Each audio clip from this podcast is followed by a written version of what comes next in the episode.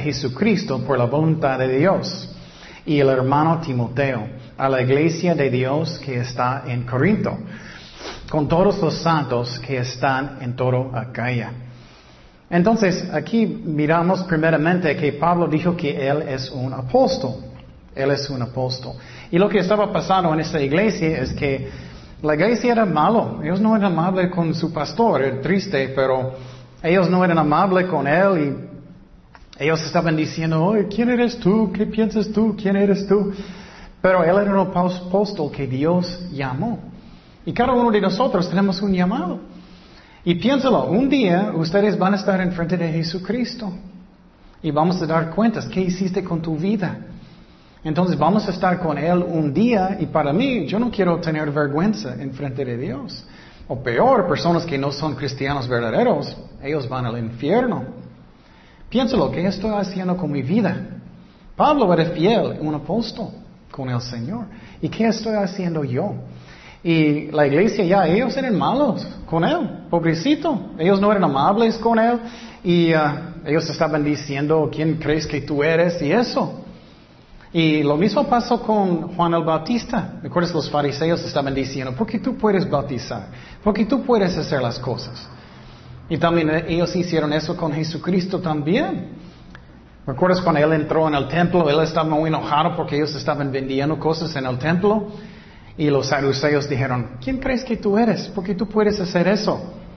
Pero Pablo era un apóstol. Y cada uno de nosotros tenemos un llamado. Yo quiero cumplirlo. Muchas veces sentimos, ah, no soy nadie. Pero, claro, nadie de nosotros somos importantes, solamente Dios. Pero cada uno de nosotros tenemos un llamado. Y yo después de la muerte, yo quiero cumplir, lo que Dios me dio, yo quiero hacerlo. Para que cuando estoy enfrente de Cristo, yo pueda decir, yo hice mi mejor. Piensa lo que estás haciendo con tu vida. Muchas personas solamente son como animales. ¿Qué hacen los perritos? ¿Dónde está mi comida? ¿Dónde voy a dormir? ¿O dónde está la muchacha? Yo quiero ser más que eso.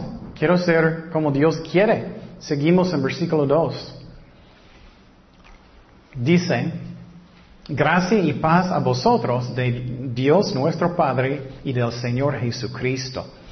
Entonces Él dice gracia primeramente. ¿Qué es gracia? Gracia es algo que no merecemos, como un regalo, como Navidad. No merecemos nada, no merecemos el cielo. Y nuestro Padre en el cielo siempre va a darnos lo que es el mejor para nosotros. Él sabe lo que es el mejor para mí. Y a veces quejamos y quejamos, pero Dios sabe lo que es el mejor. Y no debemos hacer eso. También Él dice paz. ¿Qué es paz? ¿Cuántos de ustedes quieren más paz en su corazón? Cristo, Cristo puede darte más paz. Si vas a rendir su corazón a Dios, vas a tener más paz en su corazón. Vas a entender que Dios está guiando tu vida. Él está en control. A veces nos sentimos, ¿qué está, qué está pasando? ¿Dónde está Señor? Pero vas a tener más paz en su corazón si vas a rendir su corazón a Dios. Finalmente miramos en este versículo que Jesús es Dios. Porque Él dice gracias y paz manda quien? El Padre y el Hijo de Dios. Y Jesucristo. Yo no puedo decir que, ok, el Padre está mandándote paz y también Raúl. Porque Él no es Dios. Solamente Cristo. ¿No? Entonces miramos que Él es Dios. Seguimos en versículo 3, que dice, bendito sea el Dios y Padre de nuestro Señor Jesucristo, Padre de misericordias y Dios de toda consolación, el cual nos consuela en todas nuestras tribulaciones, para que podamos también uh, nosotros consolar a los que están en cualquier tribulación, por medio de la consolación que, con que nosotros somos consolados por Dios. Entonces, en este versículo, Él dice que Él nos da misericordia. ¿Qué es misericordia? Eso, es cuando Dios no da lo que merecemos. Por ejemplo, si tu hijo merece una algara y no vas a dar una algara, eso es misericordia. Cada uno de nosotros merecemos castigo, pero Dios no está pegándonos cada rato, ¿no? Él tiene mucha misericordia con nosotros. Pero un día eso va a acabar. Muchas veces personas, ay, Dios nunca va a hacer nada, Dios nunca va a hacer nada. No es cierto. Un día, él, todos nosotros vamos a dar cuentas de algo. Pero misericordia es algo que cuando Dios no da lo que merecemos, castigo. Y por ejemplo, cuando la mujer estaba en adulterio, ella merecía qué? Apedrearla. Pero ¿qué dijo Jesús? Yo no voy a condenarte, no pecas más. Entonces, eso es misericordia. Y también dice que Él quiere darnos consuelo, consuelo. Este versículo nos da nosotros consuelo mucho si estás buscando a Dios. Y sabemos que a los que aman a Dios, todas las cosas les ayudan a bien. Esto es a los que conforme a su propósito son llamados. Entonces, posible tienes muchos problemas en su vida. Pero si pones las cosas en las manos de Dios, Él está cambiando las cosas poco a poco para lo bien. Tenemos que creer eso por fe. A veces sentimos, ay, Dios no me escucha, Dios no me quiere, Él no, está guiándome en nada. No, si estás buscando a Dios, Él está guiándote, aunque a veces no puedes ver. Tenemos que creer en este versículo por fe. Y a veces tenemos muchas pruebas grandes, posible enfermedades, posible alguien murió en su familia, posible no puedes hablar con su familia, lo que sea. Y Dios permite pruebas a veces. Y sentimos que no le importa a Dios. No es cierto. Jesús lloró con las personas cuando Lázaro murió. Juan 11, 33, ¿qué dice? Jesús entonces al verla llorando y los judíos que la acompañaban también llorando, se estremeció en espíritu y se conmovió. Y dijo, ¿dónde le pusisteis? Le dijeron, Señor, ven y ve. ¿Y qué dice? Jesús, ¿qué? Él lloró. Es difícil creer a veces que Él está llorando conmigo cuando tengo problemas. Pero sí, Él llora con nosotros. Él nos ama. Y Él permite cosas difíciles a veces. Pero Él nos ama. Él sabe lo que es el mejor para nosotros. Entonces, ¿por qué sufrimos? Sufrimos muchas veces. Un razón es para que yo pueda dar consuelo a otras personas. Personas que perdieron una familiar, posible su mamá, su papá, un hermano o algo y ves otra persona llorando, puedes hablar con ellos y dar consuelo, ¿no? Hay propósito para todo. Alguien que tiene una enfermedad muy grande, tiene cáncer o algo, ellos pueden dar consuelo a otras personas. Cada uno de nosotros tenemos un propósito que Dios puede usarnos. Versículo 5. Entonces Pablo sufrió mucho. Uh, segundo de Corintios 1.5. Por, qué? de tal manera que abundan en nosotros las aflicciones de Cristo, así abunda también por el mismo Cristo nuestra consolación. Pero si somos atribulados es para vuestra consolación y salvación.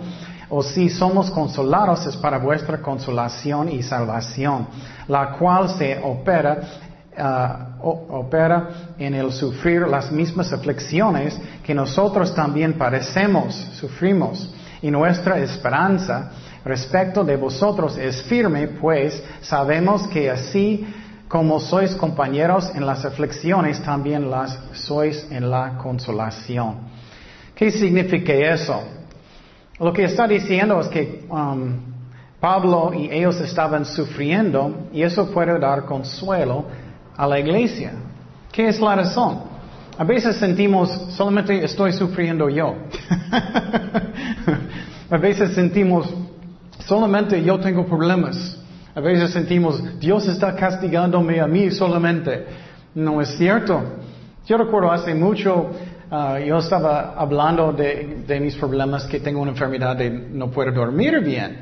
Yo estaba hablando, pero empecé de hablar con un hermano y él dijo, oh, yo no sabía que él tenía problemas, pero él tenía fuertes, fuertes dolores de la cabeza cada día. Fuertes, fuertes. Y muchas veces sentimos, solamente yo tengo problemas. No es cierto. Entonces, Pablo está diciendo, estoy sufriendo para que ustedes tienen más fe y ustedes sientan el consuelo. No estoy solo. Otros están sufriendo tanto. Y no debemos solamente fijar en nosotros. Tenemos que pensar que otras personas están sufriendo también. Y podemos dar consuelo a ellos. Segundo de Timoteo 3:12. Y también todos los que quieren vivir piadosamente en Cristo Jesús padecerán persecución. ¿Es su favorito promesa en la Biblia? No creo. Entonces miramos que cada persona que quiere vivir bien con Dios van a sufrir. Seguimos en versículo 8, versículo 8, ¿qué dice?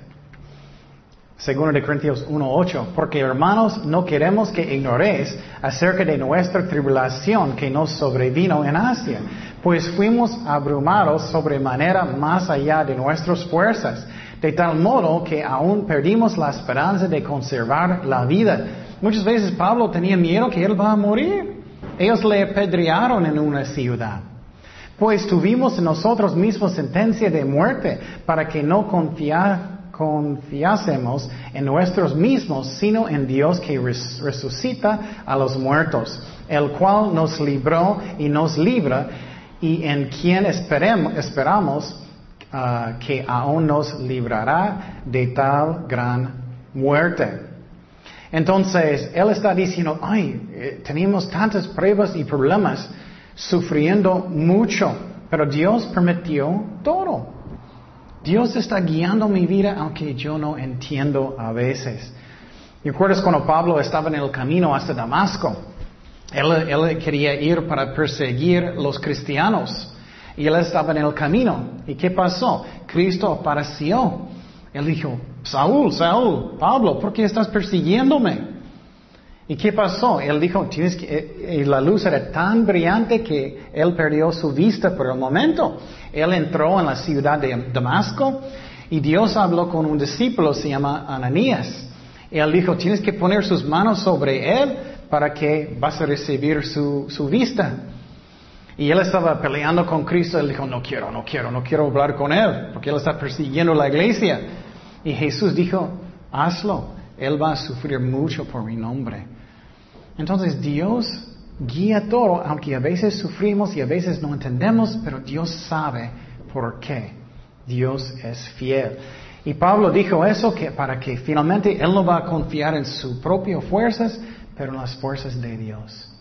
A veces tenemos tantos problemas y nos sentimos que no, no tengo remedio. Eso es cuando tenemos que confiar solamente en Dios.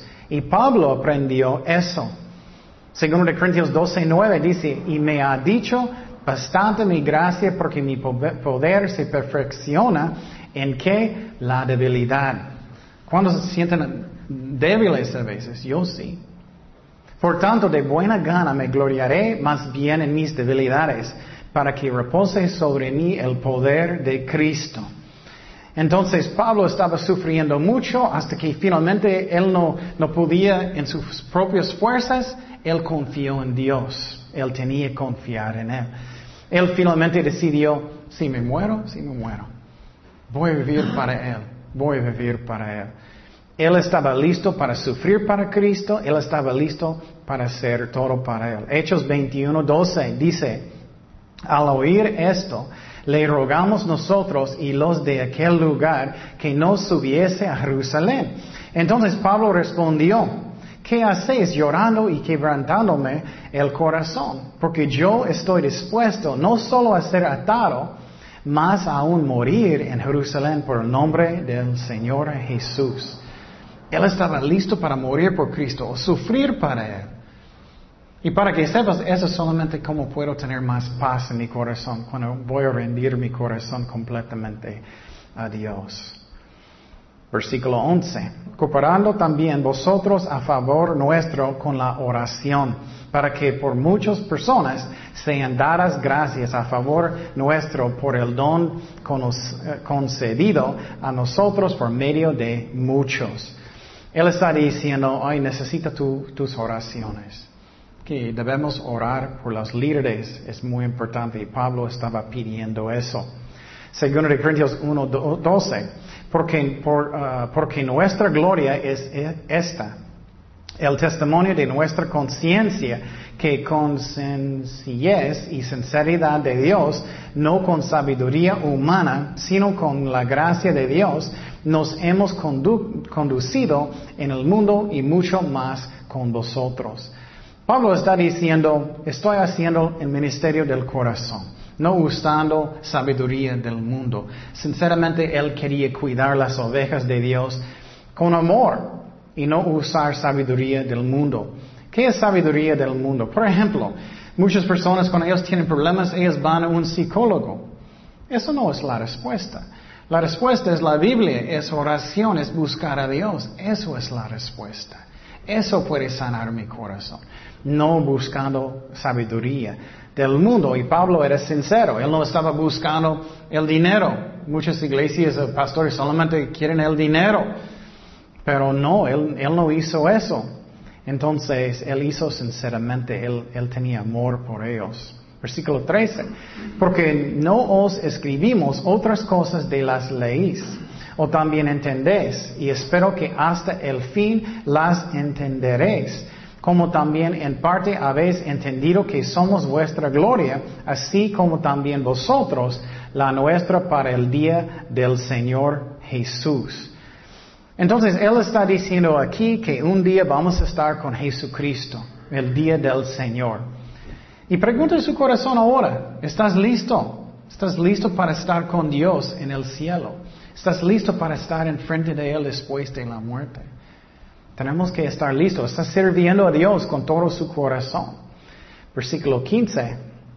Con esta confianza quise ir primero a vosotros para que tuvieseis una segunda gracia y por vosotros pasar a Macedonia y desde Macedonia venir otra vez a vosotros y ser encaminado por vosotros a Judea. Así que a proponerme esto, usé quizá la ligereza o lo que pienso hacer, lo pienso según la carne, para que haya en mí sí y no. Mas como Dios es fiel, nuestra palabra a vosotros no, no es sí y no. Pablo está diciendo aquí que él no era un mentiroso. él dijo a las personas en Corintio que él iba a venirlo, a visitarlos. Y él no podía. ¿Y qué pasó? Él quería ir otro día. Ellos estaban acusándolo de mentir. Entonces, Pablo no está diciendo que estoy diciendo sí y no, es que estoy diciendo que quiero venir. Y la, Biblia dice que no debemos mentir. Pablo no era mentiroso. Y muchas personas solamente dicen, oh, es mentirita. Escuché recientemente a alguien decir, oh, es una mentira santa. no existen mentiras santas. ¿Es una mentira o no es una mentira? Y la Biblia enseña que, que mentirosos no van al cielo, no van a ir. Y muchas veces personas piensan, ah, no importa, no importa. Sí es importante con Dios. Y debemos decir lo que es la verdad. Mira lo que dijo Jesús de esto. Mateo 5, 37, pero sea vuestro hablar sí, sí, no, no, porque lo que es más de esto, de mal procede del diablo. Entonces, Pablo estaba diciendo la verdad, pero ellos estaban acusándolo. Versículo 19. Porque el Hijo de Dios, eh, Jesucristo, que entre vosotros ha sido predicado por nosotros, por mí, Silvano y Timoteo, no ha sido sí y no, más ha sido sí en Él. Porque todas las promesas de Dios son en Él sí y en Él amén. Por medio de nosotros para la gloria de Dios. Entonces Él está diciendo que Dios quiere decir que sí. A veces estamos orando y pensamos, Ay, estoy orando mucho, mucho, y Dios no me contesta, ¿qué está pasando? No entiendo. Dios quiere decir que sí, pero Él es un buen Padre en el cielo que quiere bendecir en la manera que es el mejor. Versículo 21. Y el que nos confirma con vosotros en Cristo y el que nos ungió es Dios, el cual también nos ha sellado y nos ha dado las arras del Espíritu en nuestros corazones. Ok, eso es muy importante. Dice aquí que somos sellados, si eres un creyente y un cristiano verdadero, somos sellados con qué? Con el Espíritu Santo. Entonces, ¿qué pasa si tú eres un cristiano verdadero? Escúchame muy bien, eso es muy importante de entender. Cuando tú oras para aceptar a Cristo como su Señor, instantáneamente Dios te hace una nueva criatura en Cristo. También instantáneamente el Espíritu Santo vine para vivir dentro de mí. Instantáneamente Él puso su sello del Espíritu Santo sobre mí como un ganche. Y también Él me bautizó para que, no en agua, pero para entrar en el cuerpo de Cristo. Instantáneamente todo eso pasa cuando voy a nacer de nuevo. Esa es la razón, yo no creo que un cristiano verdadero puede perder su salvación. Porque si eres un cristiano verdadero, todo eso pasó en un instante. ¿Y qué puede pasar? Si pierdes tu salvación cada semana, ¿necesitas nacer de nuevo otra vez? No. ¿Necesitas ser sellado por el Espíritu Santo otra vez? No. ¿Necesitas que entres en el cuerpo de Cristo otra vez? No. Entonces yo no creo personalmente que puedes perder tu salvación si eres un cristiano verdadero. Pero hay muchos falsos, muchísimos. Muchas personas dicen que, oh, yo soy un cristiano, soy, oh, gloria a Dios. Y no son. Ellos no son verdaderos. Vamos a mirar algunos versículos que enseñan eso. Si eres un cristiano, vas a quedar cristiano. Primero de Juan 2, 19 dice, salieron de nosotros, pero no eran de nosotros. Qué interesante. Si alguien sale y ya no está lleno con Cristo, ellos nunca eran cristianos. ¿Qué dice? Porque si, hubiesen sido de nosotros, habrían permanecido con nosotros. Pero salieron para que se manifestase que no todos son de nosotros. Qué interesante, ¿no? Entonces, si alguien sale y ellos ya están en borrachos otra vez y ellos no tienen convicción, ellos no quieren seguir a Dios, ellos nunca eran cristianos. Obviamente puedes caer un rato, pero si eres un cristiano verdadero, no vas a poder de quedar y vas a regresar con Cristo otra vez. Pero siempre tú eres un hijo de Dios. Entonces, eso es lo que pasa. Otro versículo que es muy interesante, hablando de cristianos verdaderos, que dice, primero de Juan 3, 9, todo aquel que es nacido de Dios no practica el pecado porque la uh, simiente de Dios permanece en él y no puede pecar. Wow, no puede pecar. ¿Cómo es eso? Porque es nacido de Dios. ¿Qué significa eso? Un cristiano verdadero que ellos nacieron de nuevo, el Espíritu Santo vive adentro de ellos. Y si ellos van a pecar, ellos van a sentir, ay, no puedo hacer eso, no puedo pecar así, no puedo mentir tanto, no puedo hacer malas cosas, me siento mal. Pero si no eres un cristiano verdadero, tú eres, uh, me gusta y, le gusta lo malo. Eso es la diferencia.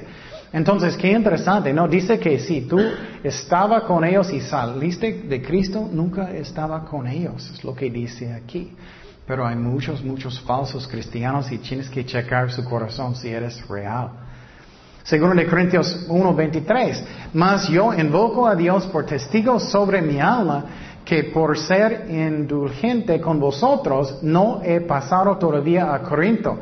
No que, no que nos enseñoremos de vuestra fe, sino que colaboradores para vuestro gozo, porque por la fe estáis firmes.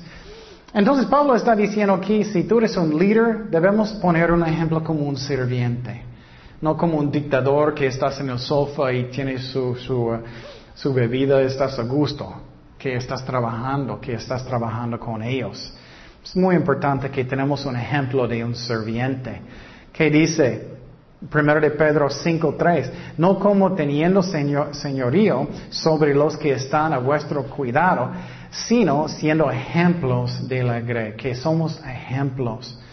Pero es muy importante que respetamos autoridad, que no somos rebeldes que tenemos que respetar y obedecer autoridades, los pastores, los líderes de los ministerios. Hebreos 13, 17, obedeced a vuestros pastores y sujetaos, sujetaos a ellos, porque ellos velan por vuestras almas que quienes han de dar cuenta, para que lo hagan con alegría, no quejándose, porque esto no os es provechoso. Entonces no lo hace muy difícil para los líderes. Muchas personas están quejando constantemente con los líderes y no debemos hacer eso. Debemos respetar y obedecerlos. Pero los líderes deben ser ejemplos de como sirvientes. Seguimos en 2.1. Esto pues determiné para conmigo no ir otra vez a vosotros con tristeza, porque si yo os contristó, ¿quién será luego el que me alegre, sino aquel a quien yo contristé. Y esto mismo os escribí para que cuando llegue no tenga tristeza de parte de aquellos de quienes me debería gozar, confiando en vosotros todos que mi, gozo es de todos vosotros. Entonces lo que pasó es que Pablo, recuerdas antes en el primero de Corintios, él tenía que escribir la iglesia. Algo malo estaba pasando en la iglesia en Corintio. Lo que está pasando es que un hombre estaba teniendo relaciones sexuales con esposa de su papá. Era un pecado muy feo. Y lo que pasó es las personas en Corintio, ellos estaban diciendo, ah, déjalo, está bien, está bien. Y Pablo dijo, no, no está bien, tienes que regañarlo, no puedes comer con él, no puedes salir con él, para que él siente vergüenza, para que él va a arrepentir de sus pecados. Y Pablo esta vez no quería venir como regañando, él quería venir con alegría. Él no quería hacer eso. Y, no creo que conozco ni una persona que le gusta dar disciplina, pero muchas veces es, necesario. Por ejemplo, en la iglesia a veces es necesario disciplina. Y en la familia a veces necesitamos disciplinar a nuestros hijos. Y yo no conozco ni un papá, espero, que le guste dar nalgadas a su hijo. Puedo pegarte. espero que no. Entonces, él quería venir con alegría, no regañándolos otra vez. Pero él arrepintió, este muchacho que estaba pecando mucho, y vamos a mirar lo que pasó. Versículo 4, porque Ah, por, la mucha tribulación y angustia del corazón os escribí con muchas lágrimas, no para que fuiste, fuiseis contristados, sino que supieseis cuán, cuán grande es el amor que os tengo. Pablo tenía mucho amor por ellos. Un pastor o un papá, si ama las ovejas de Dios, a veces tiene que disciplinar. Él tenía muchas lágrimas. No es fácil para ser un pastor o para ser un líder. No es fácil. Tenemos que entender eso. Entonces, a veces disciplina es necesario. Dios lo hace a veces. Hebreos 12:5 dice, y habéis ya olvidado la exhortación que como a hijos se os dirige, diciendo, Hijo mío, no menosprecies la disciplina del Señor, ni desmayes cuando eres reprendido por Él. Porque el Señor al que, ¿qué? Ama disciplina y azota a todo el que recibe por hijo. Entonces, Él estaba disciplinando y Dios disciplina cuando es necesario. ¿Sabes que la Biblia dice en Proverbios, si no vas a disciplinar sus hijos, tú tienes odio para su hijo? Qué fuerte, ¿no? Pero también no debemos disciplinar demasiado fuerte. Algunas personas hacen demasiado fuerte, tienes que orar, Señor, ¿qué hago? ¿Qué es la cantidad que tengo que hacer? Tienes no demasiado débil y no demasiado fuerte. Tenemos que orar. Y con ellos, este muchacho que estaba pecando, fornicando con um, adulterio con esposa de su papá, él arrepintió, pero la gente no quería aceptarlo en la iglesia cuando aunque él arrepintió. Mira lo que pasó. Pero si alguno, versículo 5, me ha causado tristeza, no me ha causado a mí solo, sino en cierto modo, por no exagerar, a todos nosotros. Le basta a tal persona esta reprensión hecha por muchos. Entonces él dijo, este castigo era suficiente, era suficiente, no hazlo demasiado fuerte. Colosenses 3.1, mire lo que dice de los papás, padres, no exasperéis a vuestros hijos para que no se desalienten. No hazlo demasiado fuerte. Es muy importante. Algunos papás son demasiado fuertes. Ellos gritan, ellos son muy feos con sus hijos. No debemos hacerlo demasiado fuerte. Y Pablo está diciendo eso. Versículo 7. Así que al contrario, vosotros más debéis perdonarle y consolarle para que no sea consumido de demasiada tristeza, por lo cual os ruego que confirméis el amor eh, para con él porque también para este fin os escribí, para tener la prueba de si vosotros sois obedientes en todo. Entonces Pablo está diciendo, si alguien um, va a arrepentir, tenemos que perdonar, tenemos que perdonarlos. Algunos, a veces lo que pasa en la iglesia, personas hicieron muchas malas cosas y la iglesia no quiere aceptarlos, no quiere perdonar. Tenemos que perdonar si personas arrepintieron. Versículo 10. Este versículo es muy importante que entendemos. Y al que vosotros perdonáis, yo también, porque también yo lo que he perdonado. Si algo he perdonado por vosotros, lo que he hecho en presencia de Cristo, para que quien, Satanás, no gane ventaja alguna sobre nosotros, pues ignoramos sus, pues no ignoramos sus maquinaciones. ¿Qué significa eso? Eso es muy importante. Escúchame muy bien. Si tú tienes algo en su corazón y no quieres perdonar a alguien, el diablo puede tentarte muchísimo. Ustedes saben cómo es. Si ya estás enojado y tienes amargura en su corazón, alguien puede enojarte muy fácilmente, ¿no? Si estás enojado con alguien, no quieres perdonar, tienes amargura en su corazón, es posible estás manejando en la calle y alguien va a entrar enfrente de ti y tú eres... Eso pasa, ¿no? Tenemos que perdonar o estamos dando lugar al diablo. Tenemos que perdonar. Y perdón no significa que lo que alguien hizo está bien. Significa que estás poniéndolos en las manos de Dios y orando por ellos.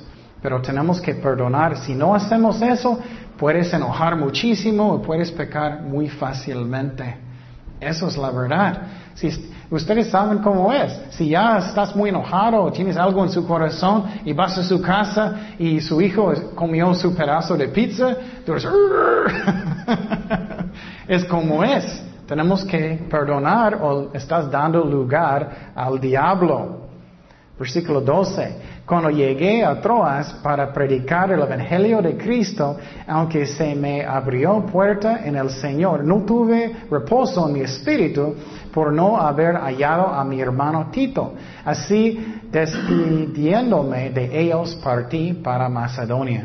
Eso a mí es muy interesante. Pablo estaba en este lugar en Troas y Dios abrió una puerta muy grande del Evangelio, pero Pablo estaba tan preocupado, él se fue. Eso es cuando yo no creo que Pablo hizo bien en este caso. Nadie es perfecto. Y eso tenemos que dar nuestras cargas al Señor para que estamos en su voluntad. Versículo 14. Más a Dios, más a Dios gracias, el cual nos lleva siempre en triunfo en Cristo Jesús y por medio de nosotros manifieste en todo lugar el olor de su conocimiento. Entonces está hablando del olor que es bonito, de fragrante de Cristo, porque para Dios somos grato olor de Cristo en los que se salvan y en los que se pierden. A estos ciertamente olor de muerte para muerte y aquellos olor de vida para vida. Y para estas cosas, ¿quién es suficiente? Entonces Pablo está diciendo, en cualquier lugar donde ellos uh, fueran, ellos estaban portando con amor de Cristo para que era como olor hermoso, fragrante, algo hermoso. Entonces pregunta su corazón, ¿qué olor tienes tú? ¿Hueles muy feo? Cuando tú vas a una parte, personas van a sentir el olor hermoso de Cristo o ellos van a sentir, ay, qué feo. ¿Cómo soy? Cuando estoy con gente, ellos van a sentir la presencia de Dios, van a sentir el olor hermoso. Ustedes saben cómo es cuando estás con alguien que huele muy feo, muy, muy, muy feo. Ay, es horrible. Y algunas personas son así. Entonces, pero también algo muy fuerte, la Biblia enseña también personas que no son cristianos verdaderos, ellos están muertos aunque son vivos, porque ellos no tienen la conexión con Dios. Ellos no tienen comunión con Dios. Ellos están muertos aunque caminan. Eso es lo que enseña en la Biblia. Entonces, no estás vivo hasta que naces de nuevo, que eres un cristiano verdadero. Versículo 17 dice, pues no somos como muchos que medran uh, falsificando la palabra de Dios, sino con sinceridad, como de parte de Dios y delante de Dios hablamos en Cristo. Entonces finalmente Pablo dijo otra vez que él amó las ovejas de Dios, las personas y personas que él quería alcanzar para Cristo con amor sincero, que no era para dinero, él no estaba en el ministerio para el dinero, él estaba haciéndolo para alcanzar almas para Cristo. Entonces, Pablo era un hermoso ejemplo. Eh, era muy difícil su ministerio, porque muchas veces la gente no era amable con él, aunque él era su, su su pastor. Entonces, pregunta su corazón, ¿qué olor que tengo? ¿Qué, ¿Cómo huele yo? ¿Muy feo? Personas, espiritualmente estoy hablando, ellos van a, uh, van a sentir fragrante, fragancia hermoso de Cristo o como malo, como pecado, como muerto. Entonces, busca a Dios con todo su corazón. Dios es, bueno. Y pregunta su corazón, ¿estás listo para estar con Él después de la muerte? Oremos. Señor, gracias Padre por tu palabra, Señor. Llénanos con tu Espíritu Santo. Ayúdanos a caminar como tú quieres, para ser buen ejemplo, Señor. Gracias, Padre, por su amor. Ayúdanos, guíanos en todo, Señor. En el nombre de Jesús. Amén.